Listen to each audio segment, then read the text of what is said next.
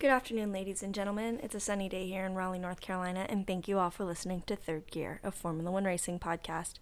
I'm Kate Eagan, a marketing major with a passion for Formula One, and in this week's episode, I'm going to be talking about the changes Formula One has undergone in the past seven decades of the sport's history. This past weekend, I watched the movie Rush with two of my friends who haven't really ever watched Formula One. And if you don't know, Rush is a movie about the infamous rivalry between Niki Lauda and James Hunt, specifically the dramatic 1976 season.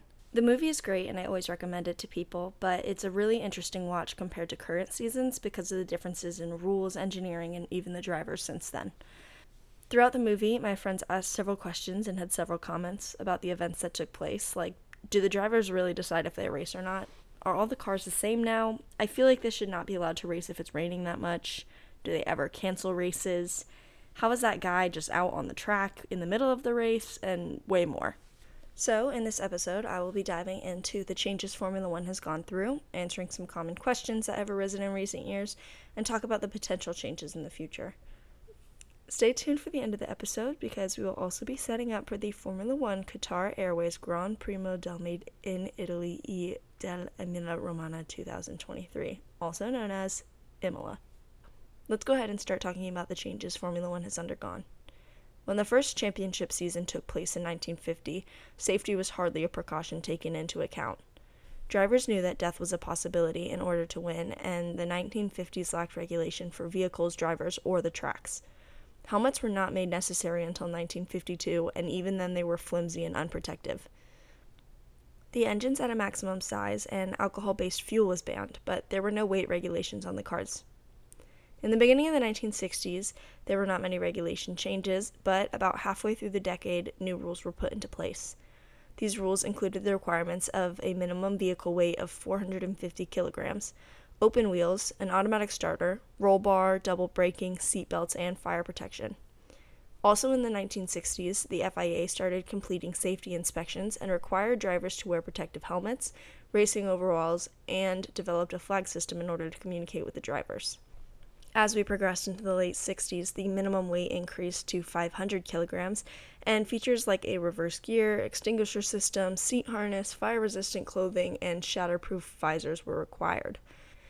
The roll bar that had been installed now had a minimum height requirement of being 5 centimeters taller than the driver's head, and there were some concerns about safety in the actual circuit itself, and straw safety barriers were then removed. In the 1970s, the cars had increased in speed, but not in safety since the 1950s, and deaths were still pretty common in the sport. Jackie Stewart, a three time Formula One world champion, organized a drivers' protest for more safety precautions and regulations to ensure driver safety and reduce the risk of death. As a result of these protests, circuit lengths were shortened. For example, the circuit we know as Spa, which is 4.35 miles or 7 kilometers long, used to be 8.7 miles long or 14 kilometers, and tracks became safer to compete on. Tracks now had grass runoff areas, guardrails, and barriers between the track and the pit lane, and the track was widened.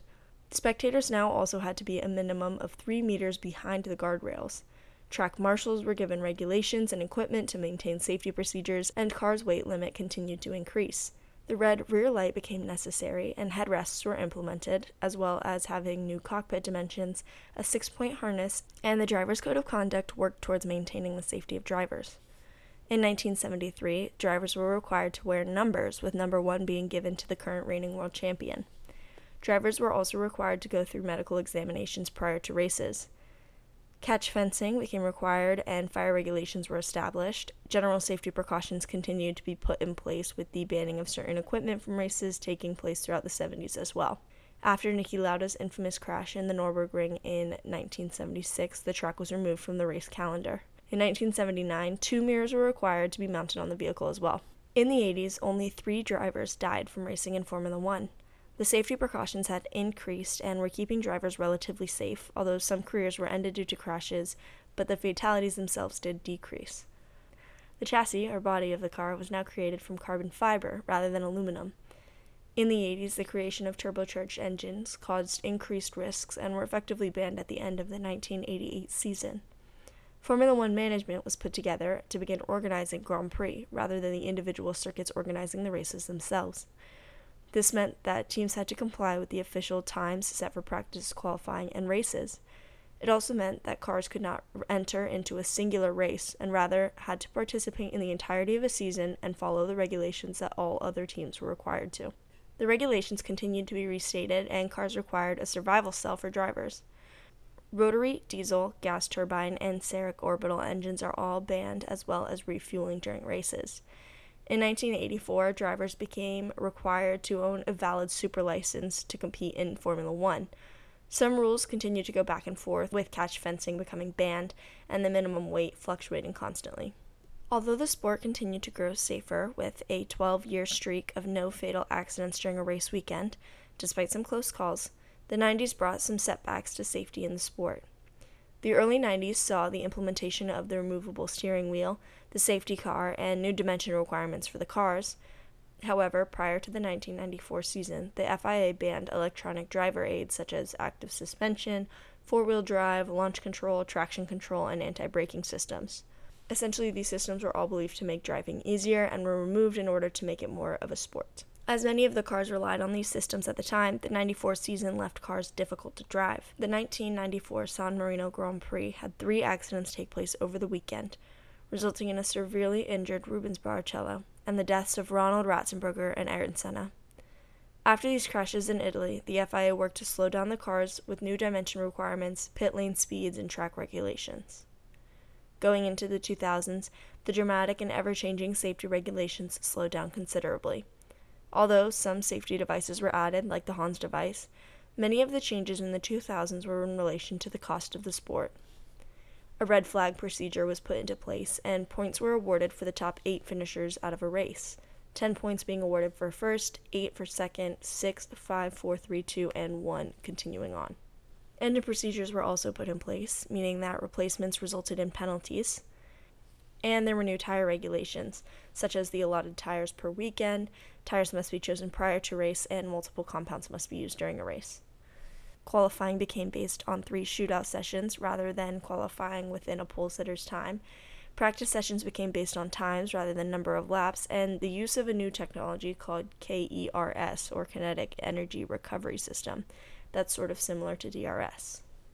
The 2005 se- Oh, the 2010s brought better safety features, cost caps to maintain budgets, and more attention toward the environmental aspects of the sport. Refueling during races was banned again in 2010, and the current point system you see today was put in place.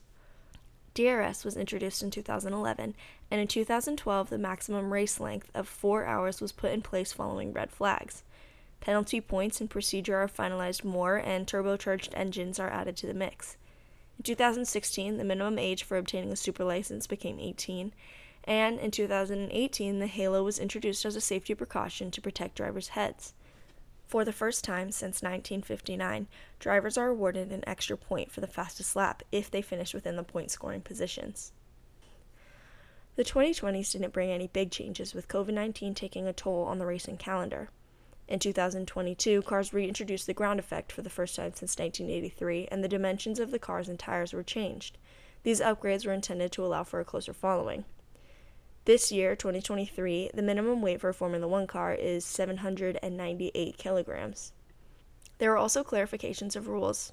In one case, the point system following the rain delayed Belgian Grand Prix in 2021, and in another case, the safety car procedure following the Abu Dhabi Grand Prix of 2021.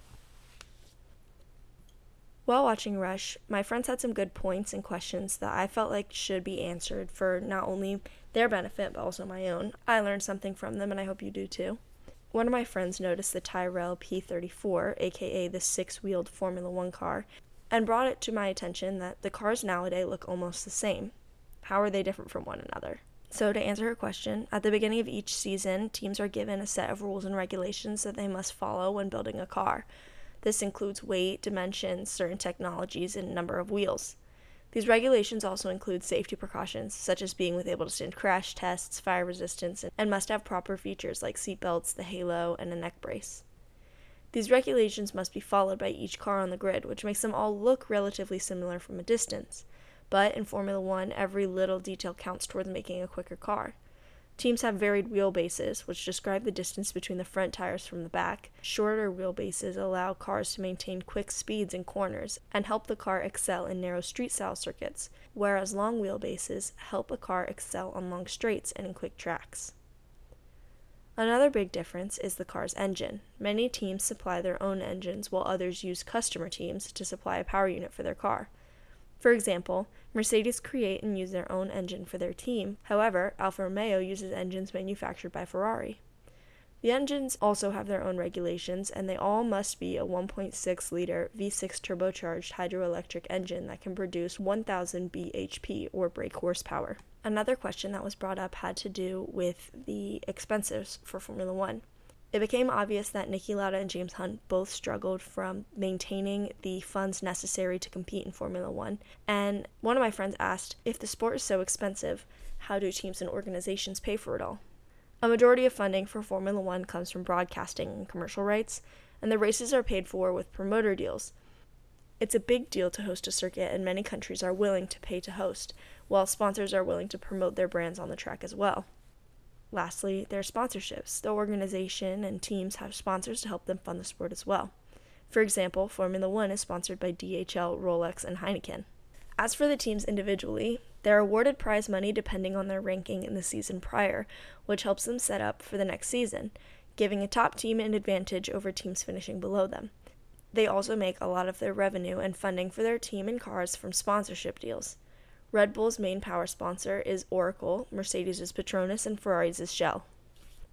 Moving on to this weekend's race, Imola.